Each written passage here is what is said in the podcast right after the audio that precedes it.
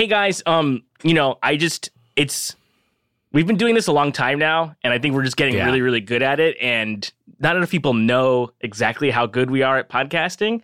So I think it's time that we like speed run an episode. You you think we can do this? I think so. I think we can. I think we can get through an episode pretty quick. I think we could hit all the things we're supposed to do in in record time, and people would be really impressed with that. I think.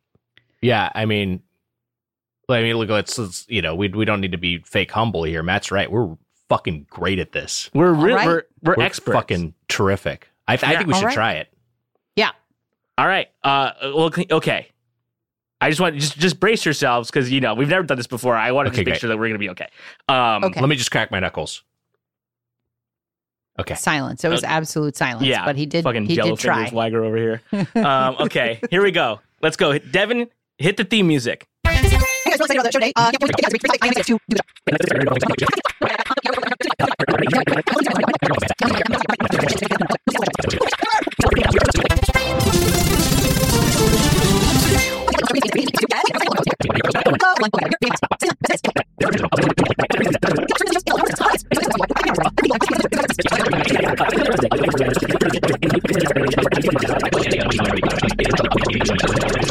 don't.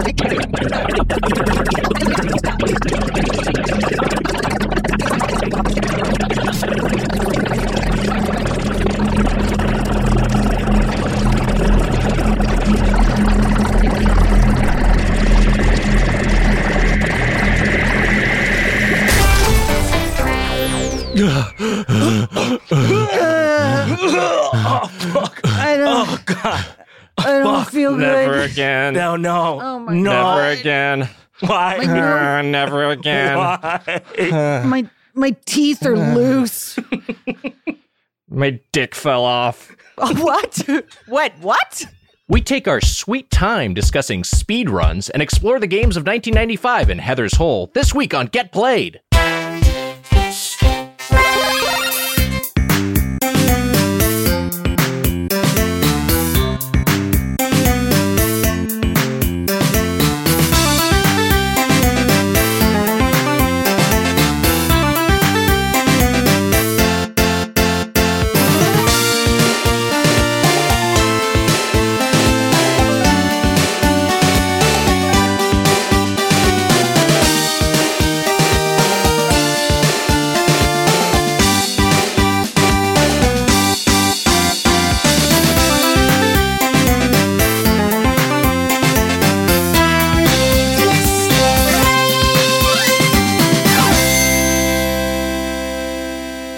To Get Played, your one stop show for good games, bad games, and every game in between. It's time to Get Played. I'm your host, HAC, along with my fellow host, Nick Wiger.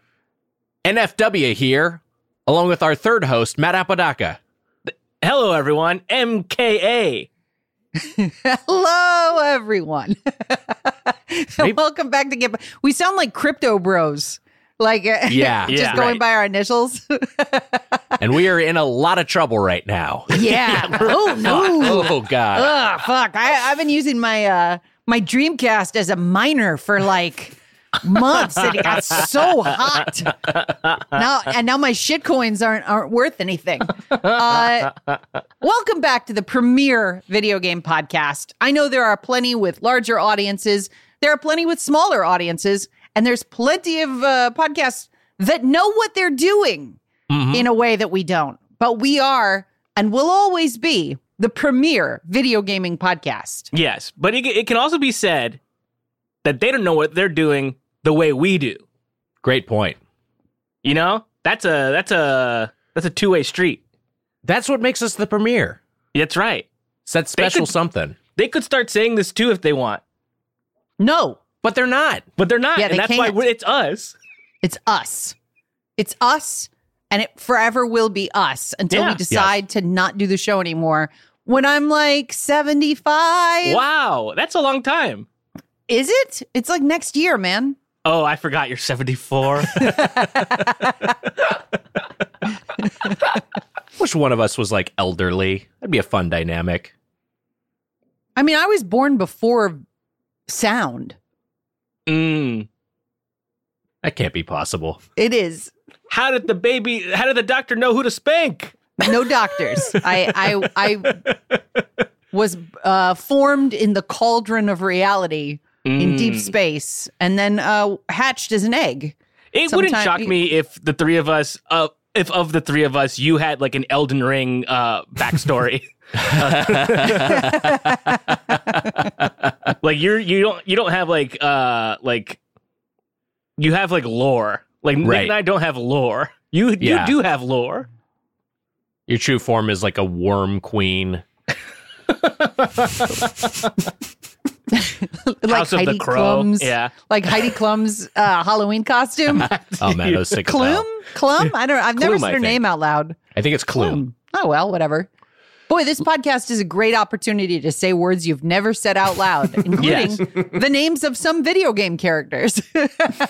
And nobody gets mad. No one gets mad. nobody, nobody. Here's a here's a here's a fun bit of trivia. This is this is related to what you were saying earlier about uh, uh, you know being born no doctors. Who was the first U.S. president to be born in a hospital? Hmm, so Nick said this was fun trivia. I, this is one of my fa- my two favorite trivia questions. All right, I know. Okay, so I know Obama was born on a beach in Kenya. Right? Yeah, we all know that. Yeah, yeah. But the question is is there a president earlier than him or mhm. is it or is the answer Trump? Is the answer Trump? I'm going with Trump. Trump is the first baby born in a hospital. It's not Trump, but it is. it- you're in the you're in the right generation, right sort of generation. Holy shit. Really? Really? Yeah. The answer is. Do, do you want to do you want to take a guess, Matt?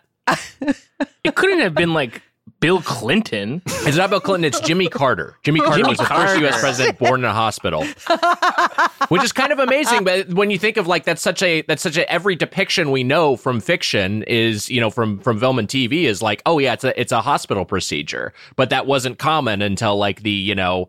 It's, it's kind of the the the the second you know post I guess post World War II era Mm. kind of It also depression it era also is horrifying how old all of those people in power are. Like yes for sure Carter Yeah. is still alive and he's like wandering around and shit and he's like I was born in a hospital. yeah What? What do we? What do I think of next?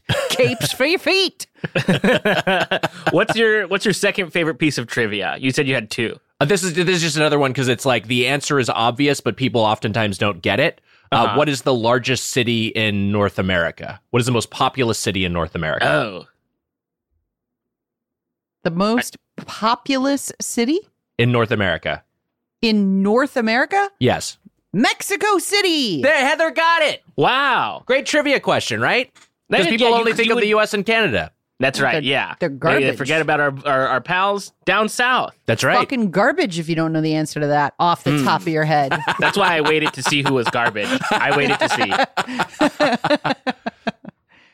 Uh, we, you know, we are the premier video game podcast, and part of that reason is because every once in a while we like to bring in uh, a, a fantastic guest, and we've got one with us today. I've wanted to have this guy on for a long time. I'm from, from twitch.tv slash yu underscore song. Uh, my good buddy Yusong Blue is here. Hi, Yusong. Hello, YL Hello, here. Thanks for having me on. Up, up, up.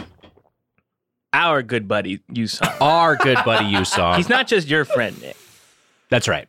I This mean, this is- is This is the first time I've actually met you, Song, which is seems Im- Im- incomprehensible to me. And and I'm I'm glad that it happened this way because if I was introduced a moment earlier, I would have guessed New York City like a fucking dope. I would have embarrassed myself in front of the, the audience of the premier video game podcast. It would have been humiliating. But you, song, you don't realize what you've just done. You said the wrong answer after the fact, even Oh, after hearing. no. it. That's oh, worse. Yeah. no. Matt, we're gonna need to edit this out. I'm gonna have to send you some Ah, texts. shoot, the machine's broken. oh, fuck.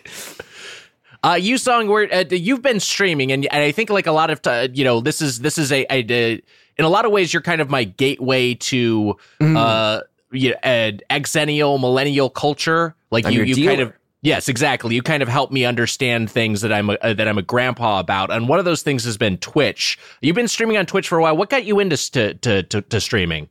I I like being alone, but like not quite alone. And Twitch is the perfect. uh, per- Twitch is the, the the perfect little like uh, walking on the edge of those because you know um I just think it's like it- it's fun to connect with people, but also to be the only one talking, which Right. sounds like a. If you couldn't guess, I'm an only child. Like it's it's perfect for me because I get to I get to siphon away all the attention um and also and also still like have fun and crack jokes and and and be in presence of other people cracking jokes so it's like the kind of perfect social interaction for me Yeah, I, I always have a blast doing it, and and you know your chat seems pretty wholesome. Like our uh, our chat, thankfully, on our Twitch channel is, is is generally pretty wholesome. I mean, like like how do you balance what games to stream? Because the difficulty for me, I find, is I want a game that doesn't command my full attention because I want to be able to still engage with the chat. yeah i think like uh early on well like i, I still relearn this lesson all the time if i don't do a lot of research into a game um i'll just end up reading for so long because i'll want to create like a, a good environment for everyone and i'll read every line of dialogue but then it's like i don't have any time to crack any of my 10 out of 10 jokes you know Oh yeah. Leave Uh, gold on the floor. you know, who was who was Sora from Kingdom Hearts' favorite NBA person, Kyrie Irving. What? I don't know what that means. Oh, Kyrie. Kyrie. Yeah. That's good because you need to know. You need to know characters from Kingdom Hearts, Yes. and that Sora thinks the Earth is flat.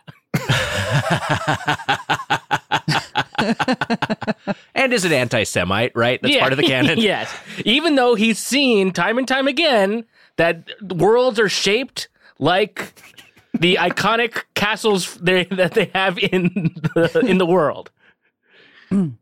Thank you for picking up the, on the subtext beneath that joke. But anyway, like like it just it, it, you know, um, and so also games that are really complicated to explain. Like if I ever were to stream Magic the Gathering, I think that it would be a terrible it would be a terrible time because I would have to explain. Oh, unearth actually doesn't mean that your creature stays on the field forever. It just goes away towards the end, but it doesn't go back into the grave. It goes into exile. Anyway, how's everyone doing? What do you have for dinner? Like it, it just Right. doesn't it doesn't lend itself. So I think like picking a game um, like like Mario Kart or something that's easy, if you can find a platonic ideal in between um, interesting and new versus not having to take up all of your mental energy, I think that's like the perfect uh, place to be in. Uh, on that uh, th- th- that same sort of note, are there games that you consciously save for offline play? No, I actually have a really hard time with that because when I when I'm not streaming, I I don't uh I just like joylessly play games. It's really it's it's it's it's Wow. it's not good. I I played through the entirety of Kingdom Hearts 2 again off stream, but like I didn't smile once. You know what I mean? I was just it was the kind of feeling where I was like, I need to give myself a homework assignment just so that I could grind through something. And I was like, oh, 100% Kingdom Hearts 2. I never did it as a child. Um, so uh, if if there are, if there are new games coming up, like I don't think the Pokemon games are that great. I don't know. I, I could be that wrong. I I could be pretty wrong because people do understand Pokemon, but that just might be something that I say for myself so I can take my time with it and not feel like I have to share it. Um, at least on the first playthrough with others. with, with a game like Pokemon on on Twitch, I feel like because the thing about like Twitch is that like there's like a sort of level of uh, uh you know interactivity between you and the audience too, right? So like when I was streaming Vampire Survivors, I was getting input. Same with Hades when I was doing uh, Hades a little bit. I would be like, okay, like what's my move here? What do I do? Right. I don't know if I necessarily want the Twitch chat to be dictating like my team to Mhm. me. You know what I mean? Like I feel like that's like very personal. That's like that'd be like having them like pick out your like undies or something to be like uh, that's that's my business. You leave Yes. that. That's you leave that to me. Which they also would be very excited to do. They'd be so thrilled that they're like, okay, which one of the same kind?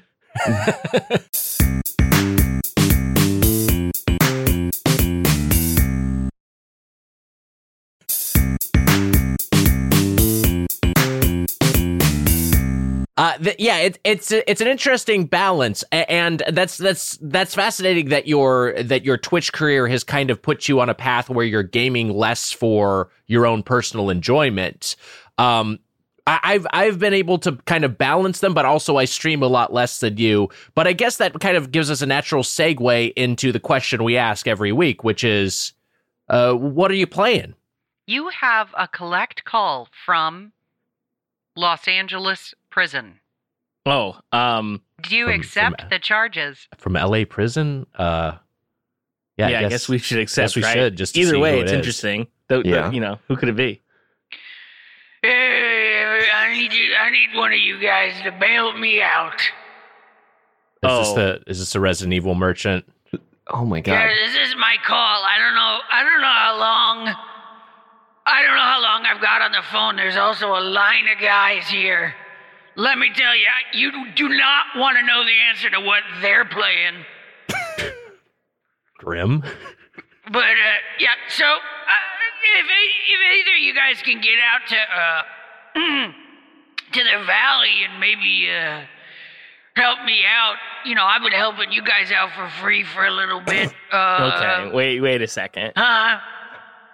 I don't know if what you do for us is help Yeah, I mean, necessarily. it, it's but it's more and more. It, it feels like you're derailing us with uh, wild tangents when really your job is to come in and say one sentence. You want me? You want me to say what are you playing and hang up, and you don't know what the fuck happened to me? Honestly, No, I'm I'm worried about you because I am. want?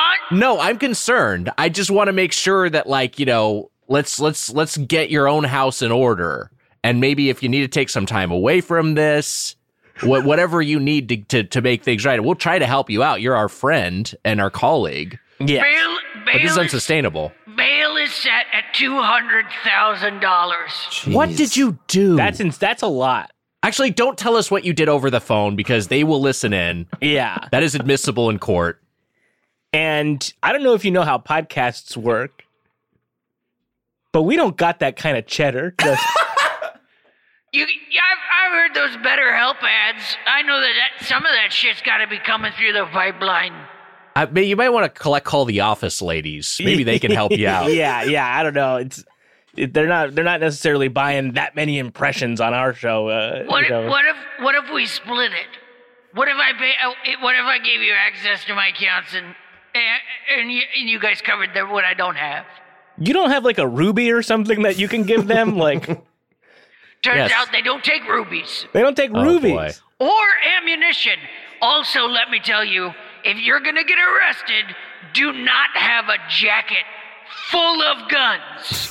Mm. Yeah, I think that that might. Have, I I thought that might have had something to do with it. Yeah. High bail amount that's been set for you. Uh, well, look, I, I wish we could help you out immediately, but unfortunately, we have a show to do. Maybe Your in the call aftermath, will we be can. ending in 30 seconds. Okay, Okay. okay, okay. We're gonna make this quick. yeah.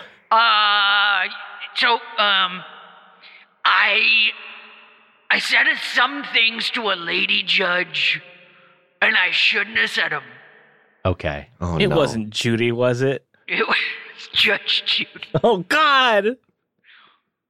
To be fair, I was in a Mm-hmm. Best Buy totally naked and shouting at the flat screens. What are you playing? Okay. So it was not necessarily in the context of a courtroom No. that you yelled at a judge. Uh, well, thank you, Resident Evil 4, Birch. I hope things pick up for you. Uh, we'll we'll try to resolve this, This off call pod. has ended. Oh fuck. That was wild. Yusong. mean- I'm so sorry. Yeah, sorry, Yusong. Yeah, Sorry we don't. You that. know, It's, it's okay. have our I- house I- in order. I, I didn't want to interrupt, but I'm also like, it's it's a shame that it was only that. I wanted to ask if you know the real Resident Evil in their eyes was over incarceration. Wow. And isn't Yeah. that something? Mm, Wow. I just sage observation. Yeah, That's pretty good. Uh, my guess is that the, knowing the Resident Evil merchant as we do, uh, sure. probably that would kind of just fly over his head. Oh, okay. okay. Yeah. He'd probably be like, do it more, actually. Uh, hey, uh, Heather, I'm curious. Uh, what have you been playing this past week? I have only been. oh man. Uh so I'm playing this this we play you play. Um which I've which I play in the mornings and that's a really nice time to play it. It's a it's a good it's a good breakfast game. Um uh other than that, uh look. I wish I had a different answer. I wish I had a different answer. I don't I don't have a different answer. Oh man, I you know I was thinking about Ready Player One, Yeah. and I was thinking about how I'm running around now as Sasuke from Naruto with Pickle Rick on my back, hanging off of a uh, a Tie fighter, and using a weapon skin from I think the Alien Saga, and I was like, this that sentence is essentially a Ready Player One sentence Right. Like collecting collecting things from your childhood or whatever and being able to incorporate them into an outfit uh, and then run around shooting people like that's literally the thing. And if i start twitch streaming and am receiving via the subscription service or whatever money for that then it is ready player one. It, i- it is. Yeah. Mm. right? That's it there is no additional step other than the headset. Right? Which is on the way. right that'll but the- i mean like it's really there's no additional layer. Like the beginning of that um that book he, the main character whose name i don't fuck i don't fucking remember anything about that book except that there was one evangelion reference and i Hmm. was like well i guess i got to that page uh Shots fired at Ernest Cline. Uh, but but in the beginning of the book, it's just a headset. He doesn't have like a tactile bodysuit or anything. He just has the headset. And then later, when he's like trying to really unravel the mystery, he gets like a warehouse room with like a full immersive dive suit, and it's like an upgrade towards the last third of the book. But like Fortnite is that thing. It's just Mhm. it. There's no there's usually when you write sci-fi like that, it takes some years. There's no I there are people playing fake Pac-Man in Fortnite, which it is. That's Ready Player One. Yeah, and it, and it's also like from my experience with the game, and I've logged a lot fewer hours in Fortnite than you have, but it, it is like you know, as opposed to say like a VR chat where it's all like, hey, this is fan made versions, this is fan made approximations of existing IP. Here it just is the stuff. It Like they just the have stuff. yeah, they just have rights agreements with all these, you know, uh, uh, intellectual property holders, and they they're just fully they're just completely integrating it into the existing product. I purchased the sound of one of my boss's voices. and then when I'm the xenomorph, I rap as the voice of my boss. Your boss is Rick. It's fucking crazy. Yeah. But uh yeah, I every time I have a, a chance to play, I'm also like, oh, I'm gonna dabble in some of these creator experiences. Um and I don't. I just play fucking Battle Royale. I have been doing quests because I want some extra I want more skins. Right. And I'm like level 113 now or whatever. And if I get five more levels, I get a Chrome Punk skin and then I can beat Chrome Punk, which I'll never do because I don't want to be any of the Fortnite people in Fortnite. I want to be, I want to be like, I want a director's pack. I want to be Ridley Scott in Fortnite. Like I, I want to run around cool. being be- like, so yeah, I don't, that's all I do. I'm like level yeah 113 14 i don't even fucking know anymore mary comes out and she's like wow you you really are still playing this and i'm like yep and that's it that's it they Some- figured it out they're they're so close if they if they if i could make money doing it hmm and then also there was a tube in my mouth and my butthole for food and poop. Then where would I go? Don't mix those up. Yuck. It's gross what you said.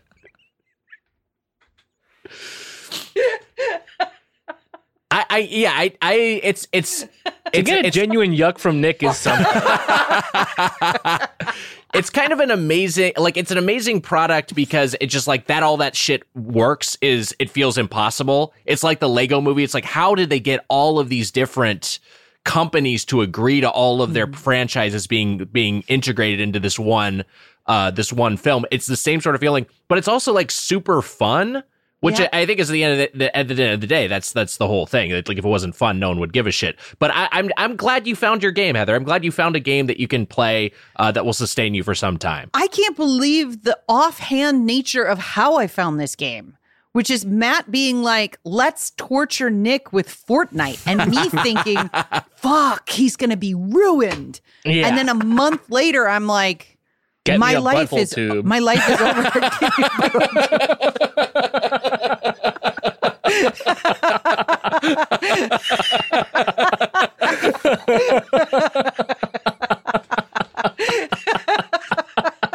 Uh, Yusong, have you dabbled in Fortnite at all? I I have I, I I played it on Switch and like I I won my first hmm. game, which Yeah. I don't Yeah. know if there is it all bots in the first game. In in the early going, I think it's mostly bots, and I think it's the same sort of thing with Marvel Snap. Is that they've? I think a lot of these games, these free to play games, have figured out that like, okay, we'll kind of load up mostly hmm. bots in the early going to make you feel like you're uh, really making progress before you're set against human match made against human human opponents. Right. I, I, I also won my first game, and I'm not good at the game. I thought I was kind of amazing at the game. Like I, I, I, uh, before I learned that it was bots, I was like, oh, I'm cracked. Yep. Yeah. All the amount of time that I've watched YouTube people play this game, and like I understand, like you want to go around the perimeter of the circle as it goes in instead of going straight to the center. I was like, oh, I'm just amazing. Uh, my research has paid off. but, but then since then, like I haven't, I haven't really played because games with guns scare me. I, I'm genuinely healthy. I, I I'm like a baby. I like at a certain point I was watching um people play like PUBG or Fortnite to go to bed just to have like a video on in the background. And I was like, why am I having all these really harrowing nightmares? And I realized it was because I was like falling asleep to gunfire. And I was like, okay, Mm, maybe yeah. maybe you just like put that away and uh, just watch it when you're awake sometimes. So Yeah. I still I still really enjoy watching people play BRs of any kind, Fortnite included, but I don't I don't play that much myself. Yeah. I think I mean, we- falling asleep to gunfire is extremely comforting. Yeah. In America, that you just open your window. Yeah. You Hey, hey, am I right? It's true. It's what Oh. this country is.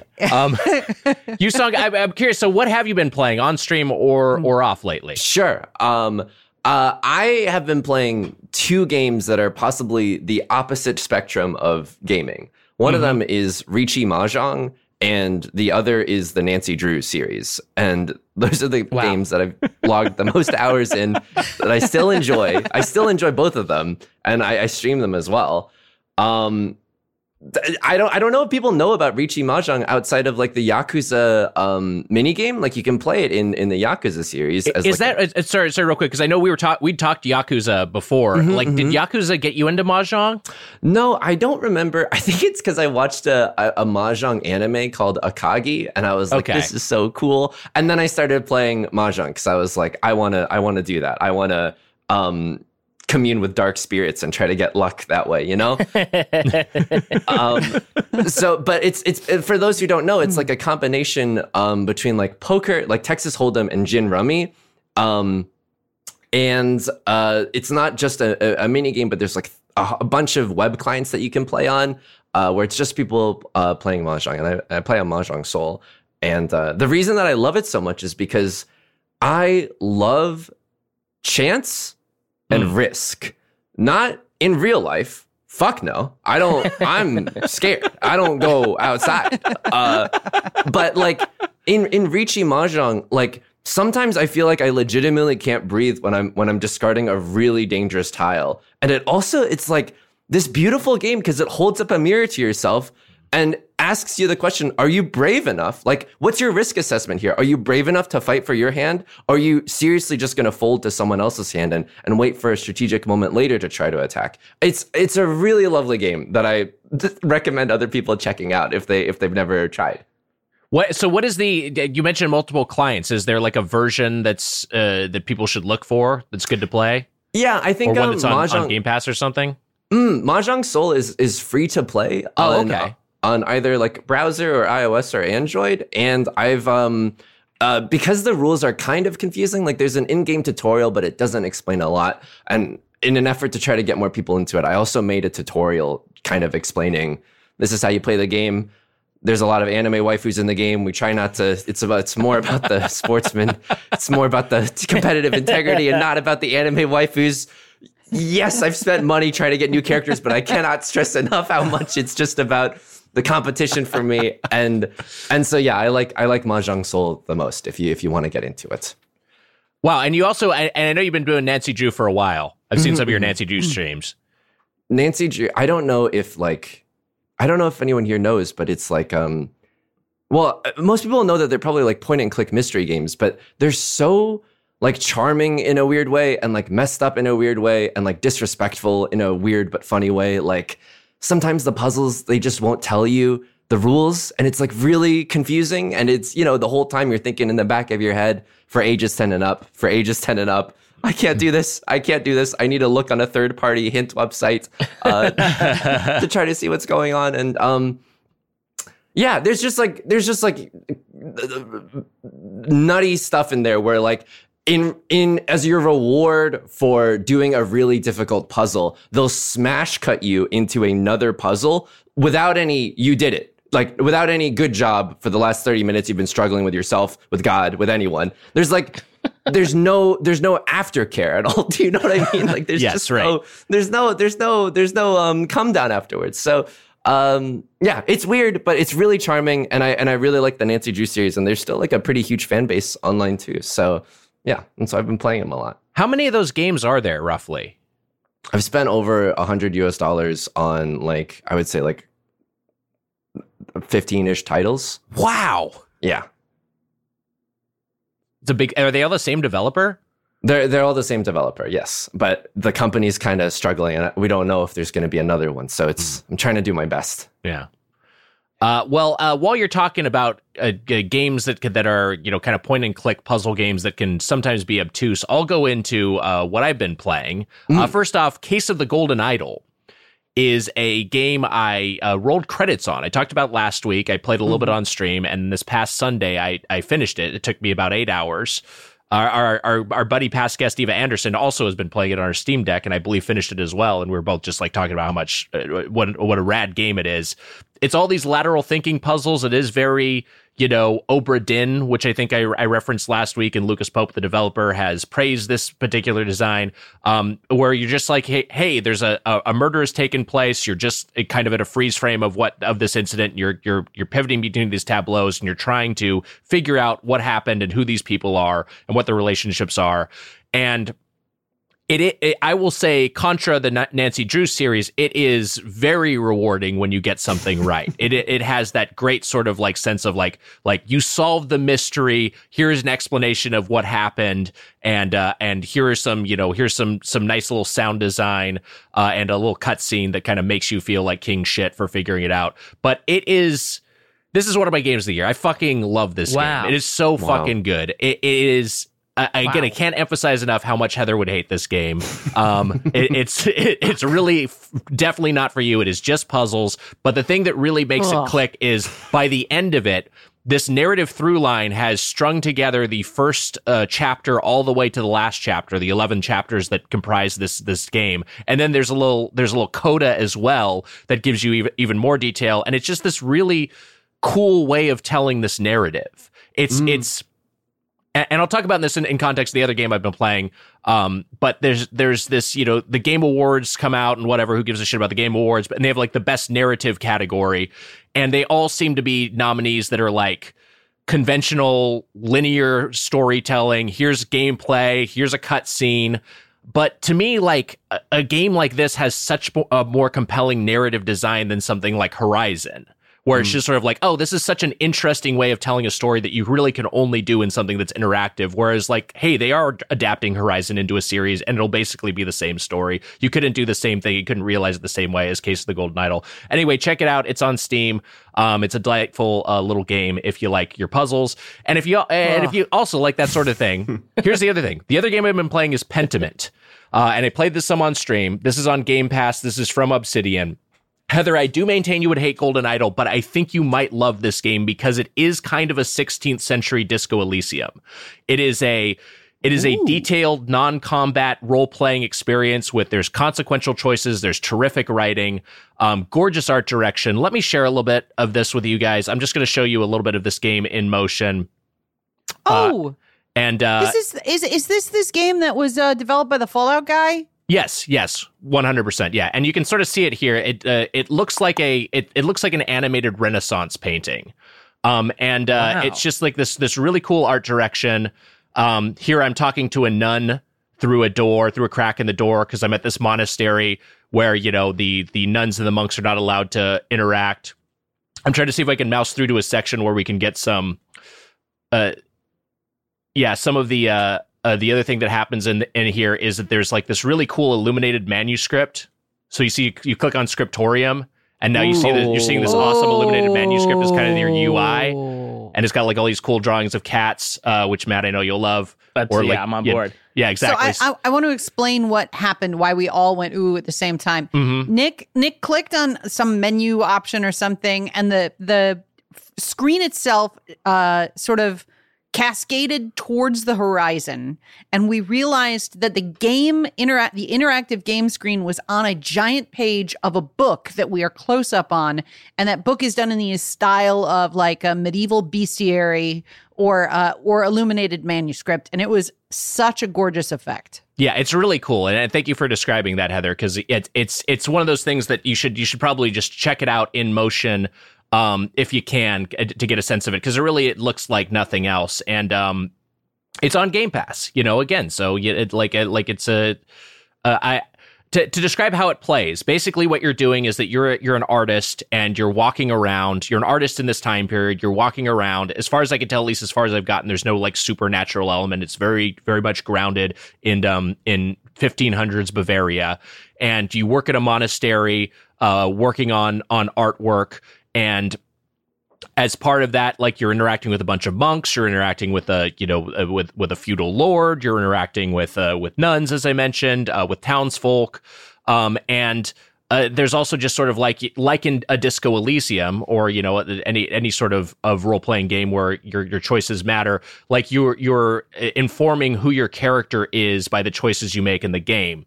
So like and, and look, I would I like pump my fist when this happens because this sort of stuff is extremely my shit. But there's like a point where you just you like you're explaining to someone what you studied at university, and I, I'm just like, let's go. I studied oratory. Like, my guy is persuasive. Um, yeah, so like I, I'm playing a I'm playing an, a rapscallion who studied oratory and uh, is in, interested in in occultism um, and all those things. Just sort of like you know you you also have some some backstory for your character in terms of uh, uh, where they grew up or where they where they studied abroad. So like that, you know, hey, my guy speaks French and Dutch. Your other your character could also speak Italian. Um, if they if you go a different direction, just all this stuff is is really good. And and as from what I've read, is because you know this turns into a something of a of a murder mystery. From what I've read about this game, uh, ultimately that does completely change how your playthroughs are are set up. So yeah, it's it's a cool little indie feeling game. Um, that uh that again I think is worth checking out i- i- if nothing for the aesthetics alone.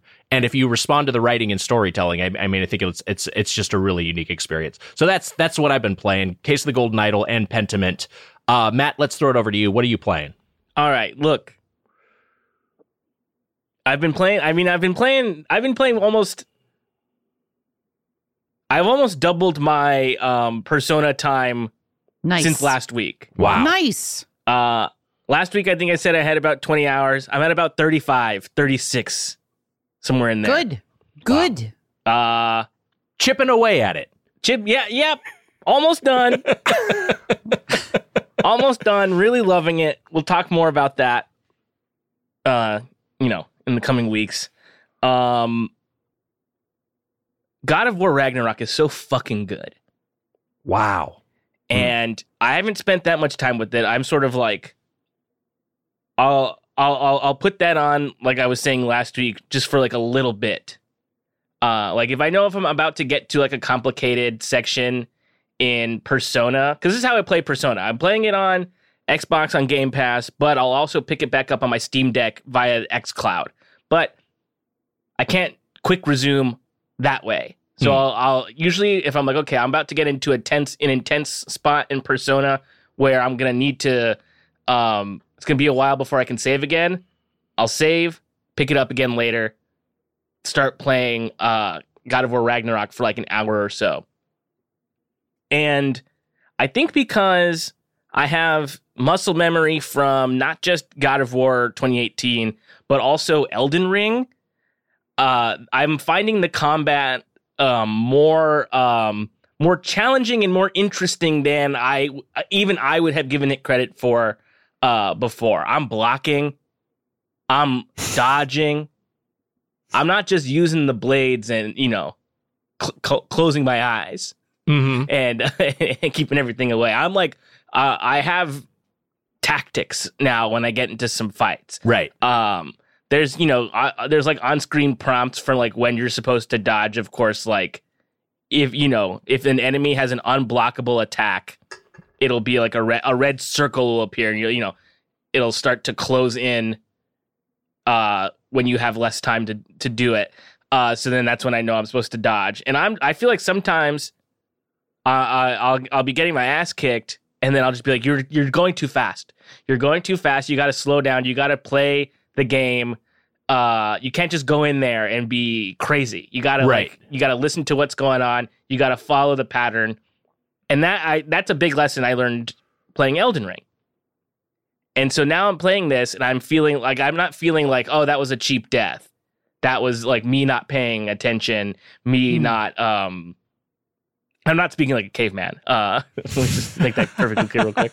Um, that's me not um, like focusing and, and and and playing, you know, and using the systems uh, the way that they want me to use the systems. Uh, and there's just great. It's just chunky. It's just good. It's it's it's it's a lot of fun. The story so far is pretty great. Uh, you know, I've I've seen some people say.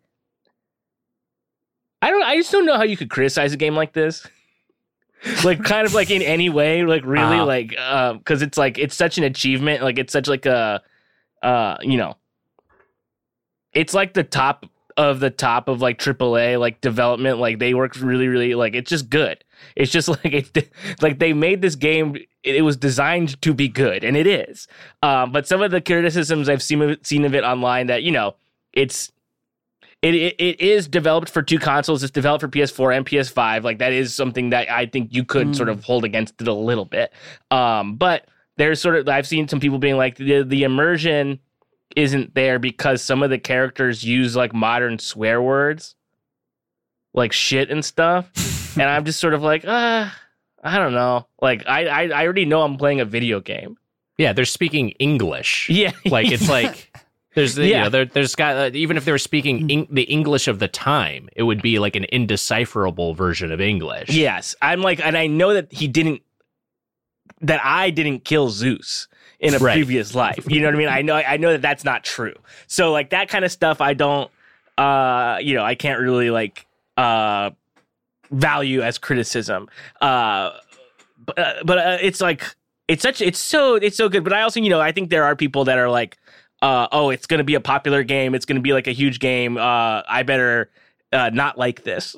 like sort of Mm. like I, Right. I, I better just say something shitty about it. Uh, and it's just like you can't. It's it's good. It's like I don't know. It's it's game of the year. So like yeah, like the Game Awards is like oh it just came out. It's the most nominated game. I think that's silly, but it's you know it's certainly I think one of the best games I've played this year, if not one of the best in the entire series too. I can always admire something like just like a production of that scale because it's Yeah. just like that's so fucking hard to do to and and also just to have so many resources thrown at something and have it pay off in a way where it's like it's not just glossy, it's well executed. Mhm. I, I, I I'm always extremely impressed by something like that, whether or not it is for me. I am eventually going to get around to playing Ragnarok, probably not a, not right away. It might end up falling into my 2023 backlog. Uh, but I'm uh, even though I have fucking have a physical copy uh, taunting me. Yeah. Um, uh, uh, yeah, but but uh, like a rascally parrot. Uh, but it, but you know it, it's uh, I. I, I am very excited to play it, and, and I've overall heard nothing but good things from people whose opinions I respect, including you. Wow, it isn't that nice. Isn't that nice?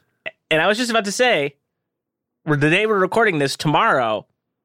Pokemon Pokemon Scarlet Violet comes out, I'm freaking Fucking- screwed. It's uh, Wow. I, I wasn't even I, like Pentiment wasn't even on my radar, and then it came out, and I was like, well, I'm playing this fucking thing. This is like this is gonna be like what like 15 hours of my life. What uh, like what am I not? Am I not gonna play this thing? I don't know. What am I but gonna then- do? And I know I don't. I don't want to put you on blast. Uh huh. How many hours you got in Persona Five? Look.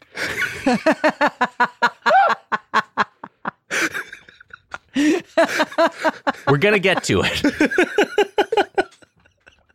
I'll definitely have a lot a lot of hours logged by the time we record our we play you play. Uh, but that's not the topic right now. We're not talking persona.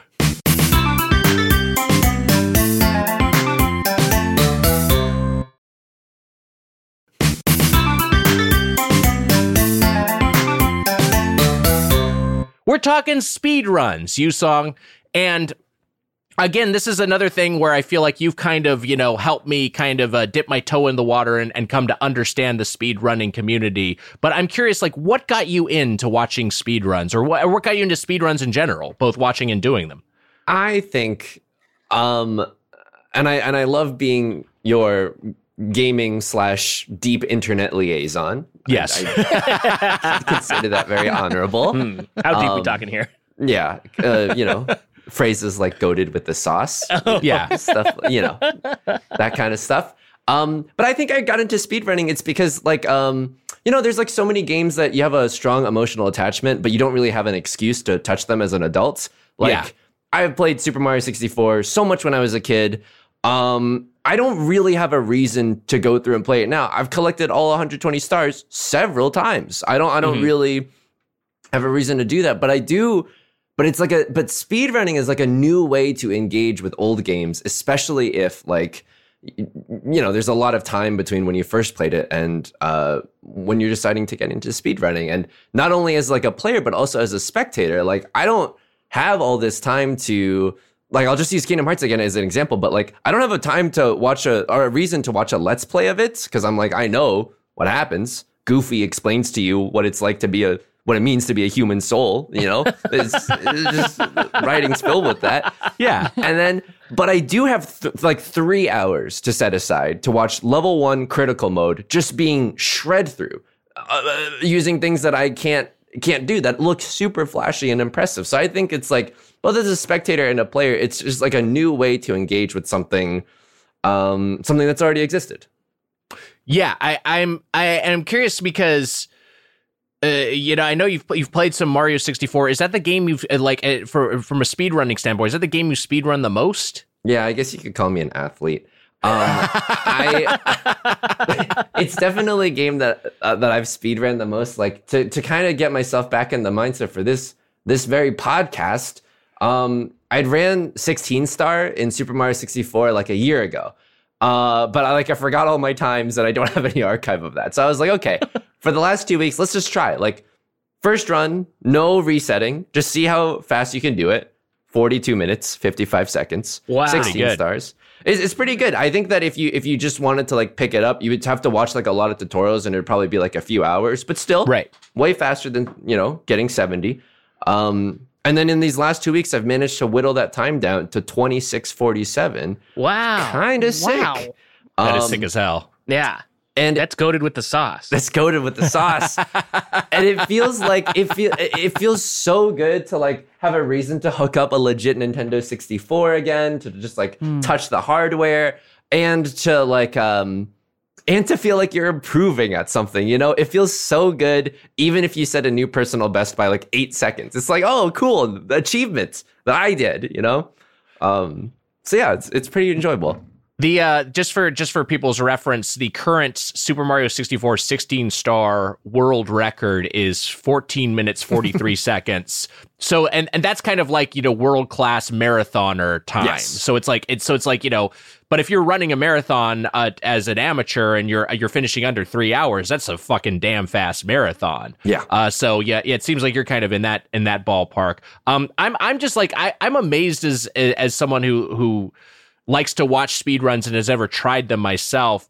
Like you mentioned being an athlete and and and I know you're kind of joking, but like it is the same sort of fascination I have with like the Olympics mm. of just like, oh, these are just the people who are at the best at this. And even if I don't quite understand how they're doing like the rings or you know what techniques are involved in in hurdles i'm still just like impressed by mastery mm-hmm. and and just like the dedication that it takes to completely you know to, to excel at something at the absolute top of your field. So yeah, I, I'll sometimes watch speed runs of games that like I don't even I'm not even necessarily familiar with, but I'm just like, oh wow, this person is so compelling in how they're able to do this, and then also that they're just able to. So uh, I I think a big part of of the speedrunning community, and this is a big part of what I like about uh, games done quick, is that that a lot of people uh, there will like explain what they're doing as they're doing it which i love to see. It's it's it's like you know it's like a magician sometimes doing that sometimes like kind of talking through what their trick is as they're doing it even if they're not fully letting you in on all the secrets. Uh heather yeah. No, I was just going to ask. I'm, I'm so curious because Nick and I, Nick and I, you know, as esteemed colleagues do, we text about speedrunning. But this is my first time talking to Heather, and, and a long time since I've talked to Matt. I'm curious if if if if there are games that you're interested in watching or or playing via speedrunning. Um, so I've I've enjoyed the speed runs that Nick has shared with us. Um, because despite his insistence of in ignoring every text I send him, I do read the text he sends me. And you, you don't just read them; you like value them. You hold them dear. Yeah, I'll watch I'll watch the videos he sends and I'll be like, "Oh, this is pretty good." Uh I I you know, this reminds me of uh of this sequence in a movie that I saw. And then a week later, Nick will be like, "Hey, have you seen this sequence in a movie?" So I know he's not even reading my reply to, to what what he sent me. But um, yeah. So I guess the the long answer is I have enjoyed watching them, but I'm not inspired to try it myself. Uh, nor does watching a speed run of Mario 64 make me want to play Mario 64. Mm. Um, I think that my yeah, my brain wraps around a game a different way than uh than sort of like how but that being said, there have been plenty of times in games for like like for example Elden Ring where running headfirst into combat is really pleasurable for me. I feel like so many of the speedruns though are about minimizing combat or minimizing engagement and that's the stuff that gives me the most pleasure in a game. So um that makes sense yeah, so that's uh that's my answer. Has anyone ever speedrun Tetris?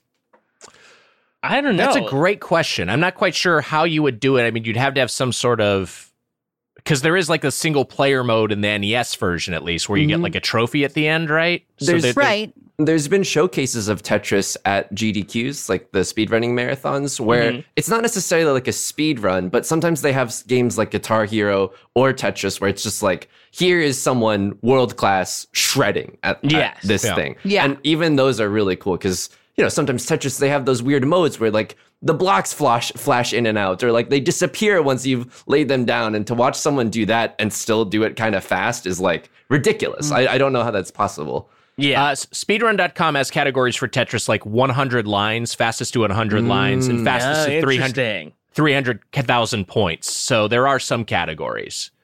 I um I've never really yeah s- uh, speed ran anything before. Um I think in the in the most recent in the in the remaster the re-release of uh Tony Hawk's Pro Skater 1 and 2, that's like a mode in the game that you can do like like try to just beat your own time. And I think I could clear the the first level, the warehouse level in like 43 seconds maybe, which is like I think you get like 2 minutes probably. Uh I think I think is the the time you start with, so that's like not you know, great. It's less than half. Uh, I'm sure people could do it in 15 if they don't like fall or something. Um, but I've done that, and then um, I I've said this a bunch on the show, but I used to sort of speed run it, uh, but with cheats. Uh, Pokemon uh, Ruby. Uh, when I was a kid, and my brother and I would try to see who could get to the Elite Four the in like the fastest in like a day. Uh, and I think our like shortest time, even like with cheats, was like like under four hours, like just under four hours, probably.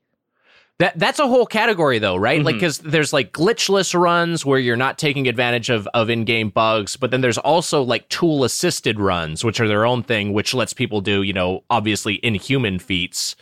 But I I mean uh, th- that's a that's there's a whole subculture there. Yeah, it's I, I think tool assisted is is primarily like um like uh like computerized inputs. Like you use some kind of software to edit like uh like how you're inputting the buttons as a as like a, on a controller. But uh like obviously you need like a, a canvas to to start with. So I think someone will play through the base game, but then you can go back through and edit some of the inputs. I could be totally wrong, but Mhm. but also to what you're saying, yeah, there's like a lot of nuance to it. Um, like there, there's games where uh, you have a glitchless category and uh, a glitch category, which means that like, hey, for some of this, like we don't let you use glitches to skip past, you know, Viridian City and Pokemon Blue. Uh, that's not real, but like, or like, hey, in this, don't use a glitch to skip past lava lava pass in Jak and Daxter one. Um, and that's a whole category. People race at that time because it requires a different skill set. And then here's like, oh, the glitch percent category where you can just use whatever you want to get through the game as fast as possible. And like, uh, you can, whatever glitches that are discoverable and, and, and usable, that's like fair game. So it's like, um, it, it's different because I can totally understand like what Heather is saying. Like sometimes speedruns are really boring because you're just like in a menu the whole time and you're like Sure. manipulating data and RNG like that. And you're like, oh, like this isn't how I really want to experience Pokemon, even if it's being beaten in 16 minutes. but then there are like speed runs where it's like, yeah, you can't use any glitches. So guess what? Uh, here's your Mudkip. Reset until you, or, or reset or use RNG until you have like the favorable nature, favorable stats, and then like go, like do your best and, and try to try to work with what the game gives you to to to do it the fastest. And that's yeah, that's the shit that seems magical to me is when is like watching like a glitchless glitchless run of like a, a platformer. I watched some I watched some of when we did Super Meat Boy on the podcast. I was watching mm-hmm. some Super Meat Boy runs. I may have even played one, and it was just like this is fucking unbelievable. That just the technique here. Um, can, wh- while we're on that note, can, can I talk about? Can I just show some of my favorite speed run? I, I think I've played this on the podcast before, uh, but this is this is a a speed run of Dragon Warrior, aka Dragon Quest One. Um, this was from Games Done Quick a few years ago. This was from NESCardinality, uh, and he gets through the the full game. This this you know J, this massive JRPG largely by taking advantage of T, of RNG, but he just has such a great sense of everything and explains it so thoroughly. Uh, so he gets through this this you know this game in 27 minutes. Um, let's watch some of this. It turns out the RNG that governs uh, random encounters in this game also governs the way that NPCs move in this game. So we can use their movement to track what's going on. Now we're going to start walking north here, and I'm going to stop on the first forest tile here. The reason I do this is because if we had walked onto the second forest tile, we would have encountered an enemy. Uh, so when we stop on that square, the uh, we're locked in place for 16 frames, and the RNG jumps forward 16 values, effectively allowing us to cycle past that encounter.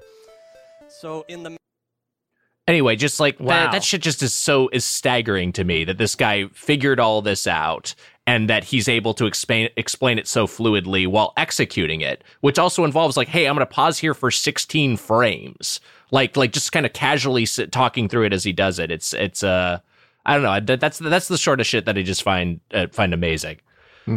Yeah, I think it's like it, it, it speaks a lot to like the watchability of it. Like, I, I think the reason why it's it's a big thing on on Twitch specifically is because it, it's really nice to have someone knowledgeable talk you through a game, but also like like with a game like Mario or any platformer or Super Meat Boy, if you die, it's funny, especially if it's Right, like right. like would you watch three hours of LeBron James occasionally like bricking like you know free three free throws? Like sometimes that shit is just like really funny and like really painful when you're on a good run and you have to reset. Um, you know, depending on the the kind of environment that you have, and so yeah, that, that's like it- it's, it's for this for the very same reasons I'm like captivated because I know that if you mess up, it's going to be really embarrassing. It's uh, like the stakes are kind of high, you know.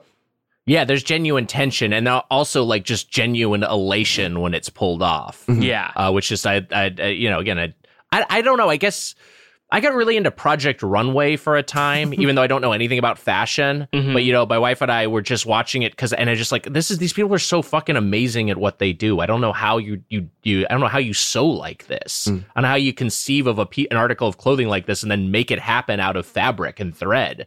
And so, and I, I think there's just a level of there's just part of me that I just I just like watch people. I like watching people who are good at what they do, and you know because I know video games and and I, I know a lot of the games that are being streamed. I'm Mhm. I'm and speedrun. I I'm I'm just compelled for that reason.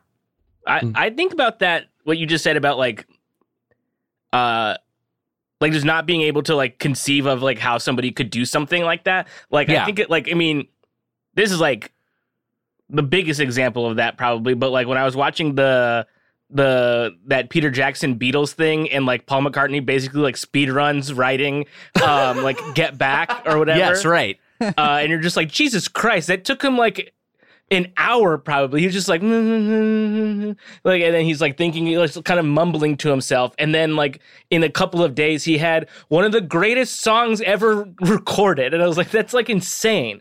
Um, but I think that's that is on the same level as somebody who is um uh really really great at guitar hero like somebody like somebody Oh, yeah. who is like playing on expert mode and uh doesn't miss a single note in guitar hero i'm like these people have different hands than me they, are they're better at having hands than i am I mean, speaking of Guitar Hero specifically, there's this really heartwarming moment where at a GDQ, it's a Guitar Hero showcase, and they're playing through the Fire and Flames because a donation incentive has been met. And it's someone strumming along on a plastic guitar, and the whole crowd, which is like nerds like me, are all singing the chorus of Through the Fire and Flames as if it's like a real show. And there's something like, like, like, like if you if you look at it you, you can look at it really cynically but you can also look at it really like earnestly and it's really heartwarming to see like um uh to see that kind of like uh camaraderie and like acknowledgement of the silliness while also being like oh this is a shared experience that we have or watching someone someone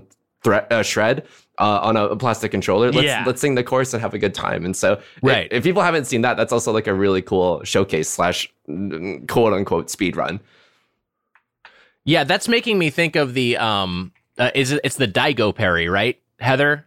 Yes. Yes, and that's a similar sort of thing. Evo, of just like Evo moment 37, I think. And just the energy of the that live crowd just exploding when they're all witnessing that. And then also that's a thing like i've shown that video to people who don't know you know video games and they still you still get it. You still can understand what's coming across based off of the crowd reaction uh that the you can still kind of get the stakes from it and it's it's still exciting for that reason. But i'm I, i'm i'm thinking that i mean like this is probably this is basically what you said heather but it, like like kind of like like i i i imagine like high level you know like like a, a, a competitive fighting game videos you know like like something you'll see like an evo Mhm. tournament video kind of it accomplishes the same thing for you Yes. Yeah. I, yeah. If you were to scratch uh, that same itch, it would be like, man, I don't even know what the fuck I'm looking at. Like, I, I can't imagine processing visual information fast enough to understand it as fast as they do, and then also to have the reflexes and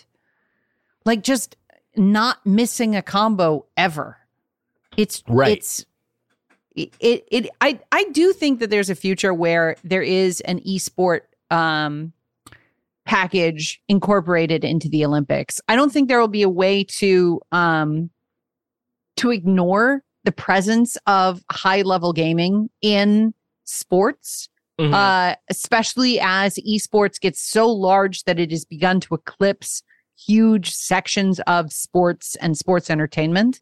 So I wouldn't be surprised if, in the same way where like grandpas were like, well, I can't believe they they added snowboarding to the Olympics as snowboards. It's just for doing drugs. That at some point video games will be like, yeah, it'll be like, oh, okay. This year, uh, the Olympics is incorporating esports, and people will be so angry about it. Yeah Oh boy, they'll be Yeah. so angry. speaking of that though i sent this in our group chat um and it's it, it- somebody somebody on twitch a man named nico over a hundred this is not really a speed run but i would sort of consider this feat a speed run considering what he accomplished in this time mm-hmm. in 120 days, he played through all of the From Software games Demon Souls, Dark Souls 1, 2, and 3, Bloodborne, Sekiro, and Elden Ring without taking a single hit in any of them. This man is the greatest athlete on earth. this was all, and this was all one run, right? Like if he got, if he took like a, you know, if he got hit once in Bloodborne, he had to restart the whole thing. yes. And so this was all one run. I don't know how, like, you know, obviously he's not streaming 120 days straight. Uh, maybe he did, like, uh, but not like, you know, in hours, but like he would maybe stream it like that. Like the amount of concentration that would take Yeah. the human brain, the average human brain, is not capable of that. I think this Yeah. is a special being. Yes. When I rhyme in an improvised song, I feel like I've done something. Yes, like this is this is a human who I, I yeah, it's it's actually incomprehensible to me. Um, uh, uh, you saw any other any other thoughts on speedrunning? I I have one quote from the the a quick history of speedrunning I want to I want to read, but before we get to that, Um, I like. I I think the one thing that we we kind of touched on is that sometimes like there'll be games that are that are not supposed to be speedrun games that like um like I think there's like Yu-Gi-Oh Legacy of the Duelist maybe or like games where it's like there's way too much luck involved. There's way Right. too much luck involved and you can't control it. And so how could anyone even possibly get like a remotely correct or optimal path and yet it's still accomplished and you have to like watch people struggle through the RNG but also make decisions in a way that where it's like oh each run will kind of uh kind of be different. And I also think that that's a really interesting element for me. Like a lot of JRPGs you're not supposed to you're not supposed to speed run. like they require level Yes. grinding. And just like the creative creative ways that people get around that too. I, I yeah i really like um luck whether it's unmanipulated or manipulated luck. That's like another flavor of it that's really nice for me For sure. Like I like you know I remember I, uh, I was watching some uh, speedrun they, they, and they got to a boss fight and they were like, okay, so hopefully, so they had this boss has three attacks right now. Hopefully they do this attack because that's the easiest to uh, get uh, extra hits on. It's like, okay, no, they didn't. This is the worst outcome. Okay, hope- okay, hopefully the fireball they shot goes towards the other corner so I can get extra hit in. Okay, no, it didn't. It's going towards like like everything Yeah. basically went wrong with the RNG and they just still kind of muddled through it. Um, and yeah, like I, uh, I don't know. It's it's. I, I I- I find I find all that shit compelling. I totally agree with you. Um, here's a here's a but also things that aren't RNG dependent that are purely just like who can do this shit the fastest. That's also fa- that's also fucking fascinating. Uh, here's a here's a quick quote I found. This is from a quick history of speedrunning by Max Carter. Shortly thereafter, in 1980, Activision released a game entitled Dragster. The objective of this game was to complete a drag race as quickly as possible. Dragster then released a promotion inviting people to take pictures of their screens if they finished a race in under six seconds. The in house record was 5.64 seconds. In 1982, gaming enthusiast Todd Rogers did just that with a world record time of 5.51 seconds. This brought Rogers fame in the gaming community and led him to becoming the world's first paid professional gamer. So yeah, back in I mean, you know, back in the arcade, the pre-console days, effectively, you know, speedrunning was was was birthed back then. Even though we think of it as as such a uh, a thing that's linked to streaming and YouTube and and and the internet, like it's it's it's been a part of gaming's DNA since basically since inception. Um. Uh. Well, hey, that this is just a I don't know. Maybe this was more for me than anything, but I want to talk about speedruns. I love it. I'm fascinated by them. If anyone's got a favorite speedrun they want to uh, uh to to send us, by the way, uh, you know, feel free to post it in our Discord. I always love to check them out.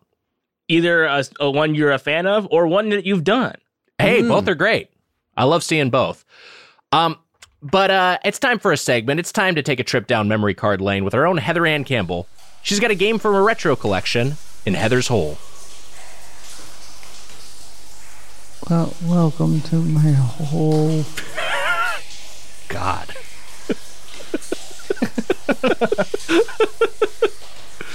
I do feel like I like didn't I I should have explained more to Yusong.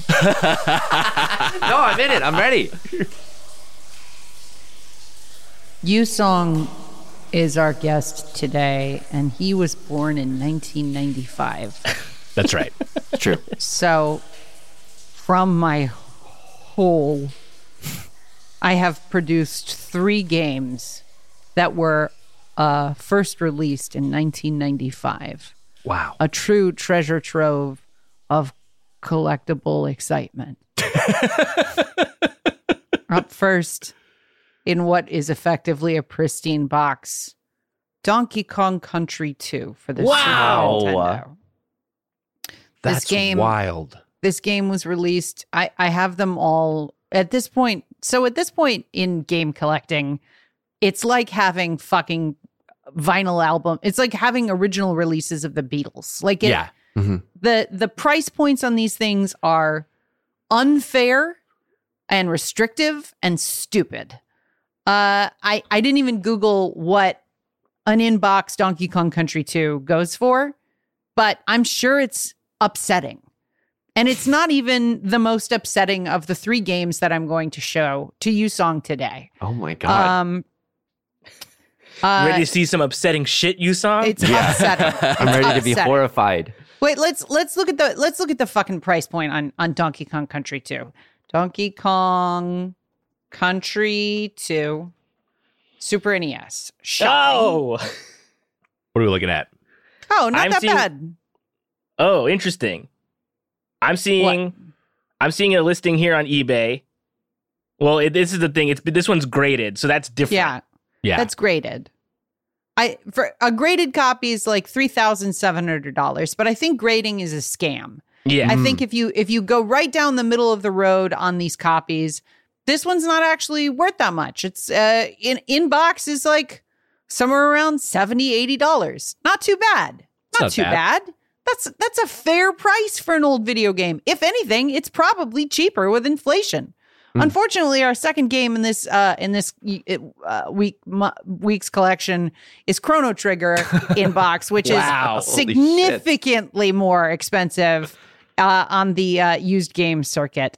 Um, I didn't open this one up to see if I still had the instruction manual and stuff because opening these boxes, I'm terrified of damaging them now. For sure. Yeah. Uh, and I did open this third box, which is of uh, of our good boy Earthbound. wow. And uh, Earthbound has still, I still have the manual for Earthbound, and I'd like to read from it right now because I don't know that I've ever read the manual for Earthbound. Uh, our hero and his friends. In Earthbound, you play as four friends who are on a mission to save the world and ultimately the universe from an evil entity named Giygas. In the beginning of the game, you are a single character who has been given an awesome adventure to complete. As you travel from place to place, you meet these friends, and the power of your group grows. An age-old prophecy tells the group of the group of friends and their influence on the plans of Giygas. Now step into the shoes of these friends as they strive to fulfill their incredible destiny. Our four friends are Ness, Paula, Jeff, and Poo. Earthbound was released at, at a time in Yusong's life when he was zero, but at a time uh, at a time in gaming when gaming was I would say on the whole it was exactly like you were playing the quest of a dragon warrior who is off to save the universe and there the the idea of like meta commentary on games was still in its infancy and earthbound is a game like its predecessor mother uh, which comments on the existence of game tropes in a very funny way and when i got earthbound as uh, as a kid I was off put. I, I was like, this sucks. like I fu- I did not have the artistic vein to be like to appreciate it. I was like, these graphics are weird. The songs are crazy. The combat is fucking weird. Like in like in Dragon Warrior or uh Pokemon or any of those the games that are coming out in this generation, it would be like Final like Fantasy. Final Fantasy, it'll be like uh, you, you you use your magic, you use flames to attack the enemy. It does this amount of damage. Uh, they swing their sword at you, you dodge. All from the legacy of Dungeons and Dragons, the tabletop RPG, which sort of in, invented or popularized a lot of this language. Uh, the fact that we see, you know, level up your gym game on the fucking on a billboard like think about the victory for nerds that level up your gym game is or level up your health game. Like all that shit comes from 70s, 80s, and 90s in role playing. But Earthbound was like you the snake wiggles at you sassily. And you're like, what the fuck? What? That's I don't like this. It I it bothers me. And like the music was now awesome. Then very fucking weird. Um and it was it came so late in the Super NES's life cycle hmm that this was also the year that the Saturn and the PlayStation were released, right? Maybe PlayStation was released the following summer. I can't remember. I'll look But up the the timeline. But the Saturn is like a, a, a, huge graphical step up from the Super Nintendo. Um, Sega CD had been out for a little while. I think the 32X is right around the corner. I think the the beginning of Sega's uh, fall from grace is the near simultaneous release of the 32X and the Saturn. Yes. But I want to know, Yusong, Mhm. there weren't and i'm not when you think when when you see games from 1995 Mhm. What is the energy you get from like if i hear an album from the from the year i was born i'm like fuck this is like the oldest thing i can imagine like when you see a super nintendo game from 95 what what does it come on like what what does it give to you I think it reminds me of like, because I think the N64 was also just like barely before, or like, I, I don't know. I engaged with it really young, but I remember being so enraptured with gaming, like at the N64 era when I was like eight, that I didn't.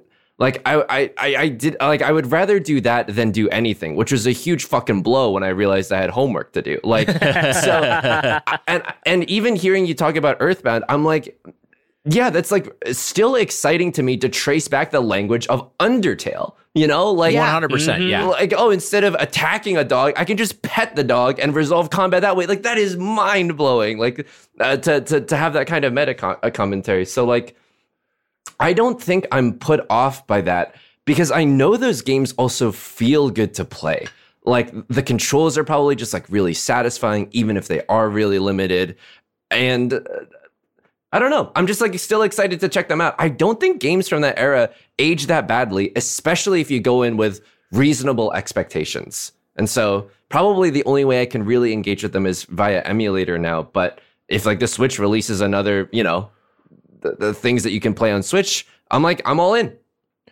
I, yeah, I think that's a good point because because also there have been so many you know games like Undertale, but also hey, I mentioned Super Meat Boy earlier, a game like Celeste. Like these are games that owe their existence to. Uh, you know the 16-bit era, the Genesis, the Meg- slash Mega Drive, Super Nintendo slash Super Famicom. You know the the the the TurboGrafx slash what the fuck was the TurboGrafx called in PC Engine. Um, you know, that era of gaming when basically 2D gaming had been perfected, uh, had been refined to the point where like, well, the only thing to do now is add a third dimension. And and so there like there are a lot of modern games. There's a lot of there's indie games being released this year that still use pixel art and, you know, a chiptune soundtracks and have control schemes that are derived from the Super Metroids and the Donkey Kong countries of the world. Um, uh, that yeah, it's it's I, I I think that I think you're right that that makes that stuff still approachable. Uh, Earthbound I didn't have as a kid. Um, the, the the the I think the other thing Heather about that that was like so jarring is just that it was set in a contemporary setting. Yes. Like I remember reading about that Nintendo Power and being like, "What? Like why is this in why is this just like in a city?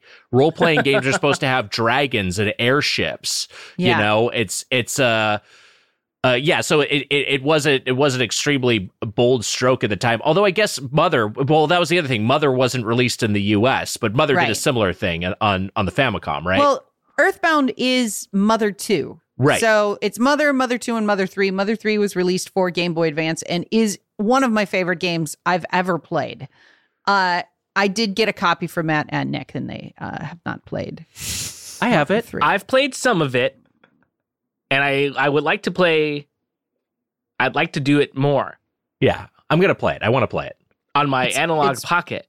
It's really, really, really good. I know I'll Um, absolutely love it when I play it. It's like extremely my shit. it's it's really you it's kind of it's kind of a miracle mother Mm. 3 is kind of incredible like like a la in in the same way that like when we played snatcher we were all kind of like wow this is fun and good Yeah.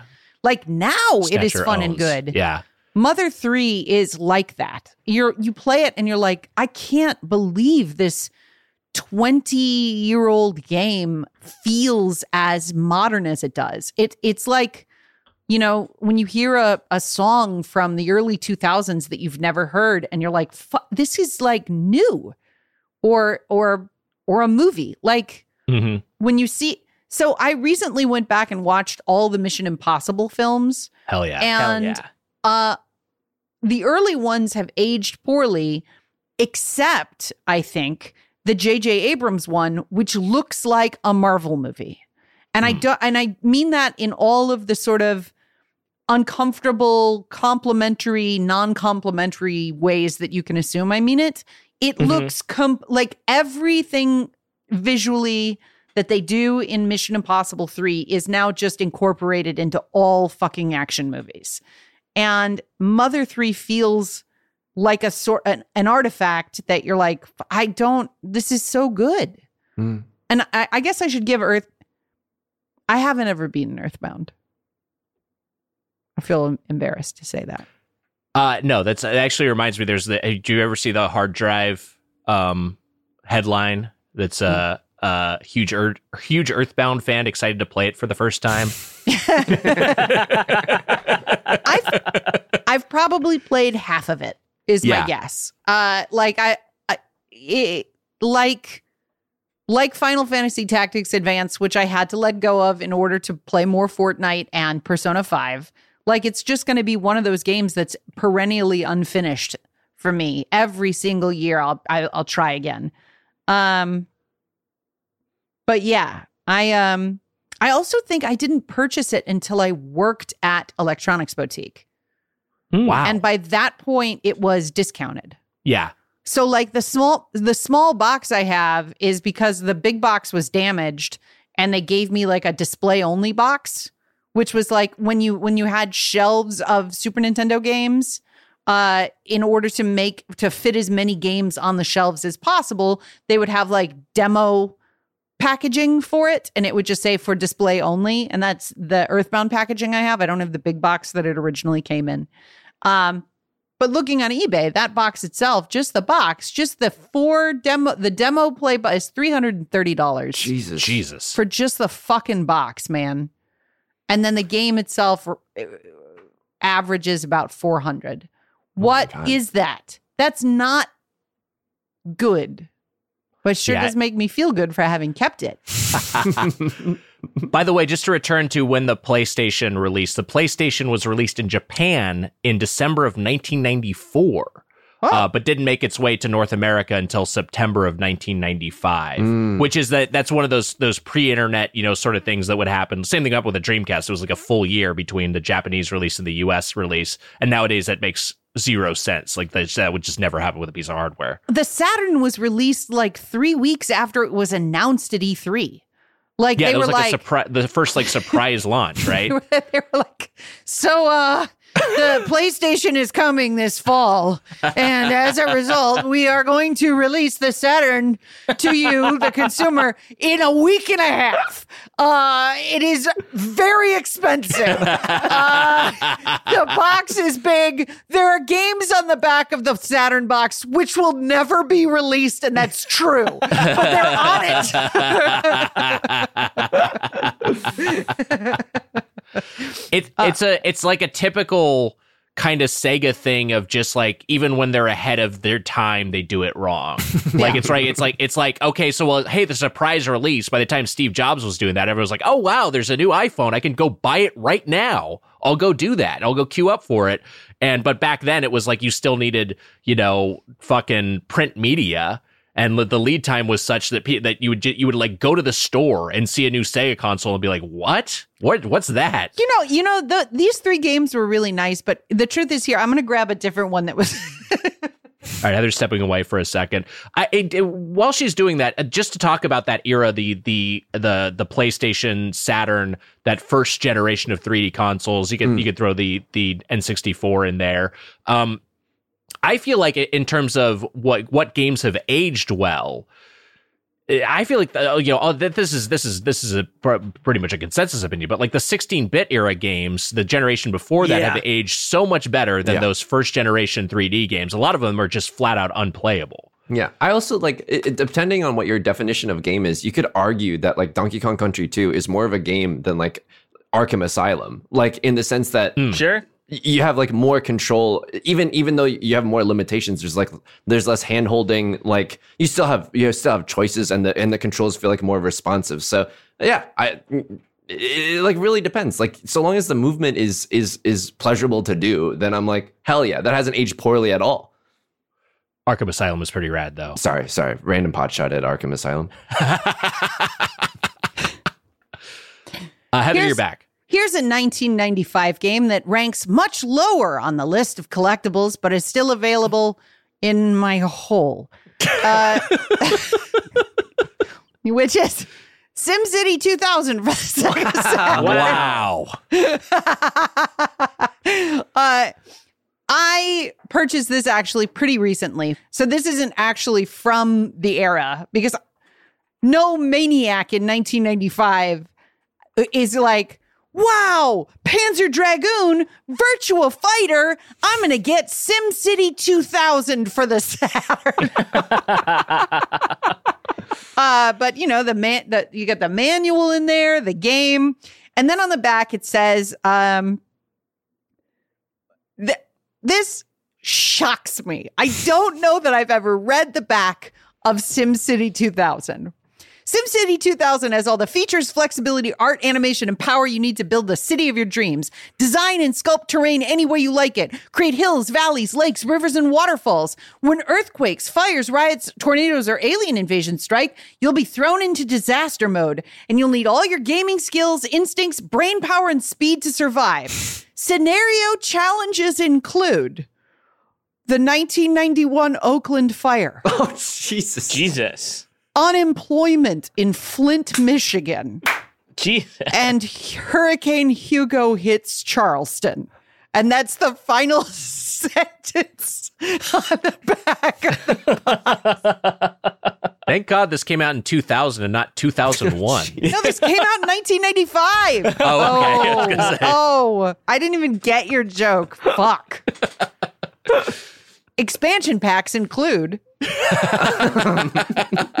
you can also see how fucking terrified and rushed Sa- Sega was when they released the Saturn because the pack in game of Virtua Fighter comes in a shaped box that they didn't end up using without any of the uh the graphics or like it's it's got like placeholder it's Yeah. fucking ridiculous. It's in a straight up jewel case versus It's in a the regular jewel case. yeah versus the long boy uh, Saturn packaging. Um, tall boy rather. Yeah. Uh, that's rad. Heather, thank you for sharing those. You're welcome. And This you this has been my whole And this has been this this week's Get Played. Uh, you get links to our Discord, Twitch, and social media in the episode description. Music and engineering by Devin Bryant. You follow him on Twitter at BaffleGabs. And the final We Play You Play of 2022 is Persona 5 Royal because you voted for it. That'll be coming in December. Uh, also, check out our premium show Get Animated, where we're watching Chainsaw Man. Heather. Chainsaw Man, Chainsaw Man. We're watching Chainsaw Man. This Uh, week we're this week we are one to one. The episode is released. The episode of Chainsaw Man is released on Tuesday. We are covering it on Wednesday. So we are covering episode seven and only episode seven on Chainsaw Man. It's a great time for you to catch up. Like if you were like, oh fuck, I, I'm behind. I don't. Well, I should just wait till the whole thing airs. Don't be in the dark with us and enjoy Chainsaw Man. Fuck, I love Chainsaw Man. It's delightful. You can find uh, Get Animated, Stitcher Premium, or patreon.com slash Get Played. Uh, Yusong, I know you like anime, but you don't love gore. Are you, are you, have you, you dipped your toe into the water with Chainsaw Man? I, I've not. I'm too scared of body horror, but like I'm still uh really excited to watch Spy Family with my, my girlfriend. We've been saving the episodes, so hopefully that'll be a fun fun binge once it's, once they're all released or when we can. And we're trying to find a good time to watch the end of Evangelion. So that's that's the Whoa. that's the the because there's never a good time to sign up for that, you know. Yes. so um yeah, that's that's me on my anime journey right now. Wow.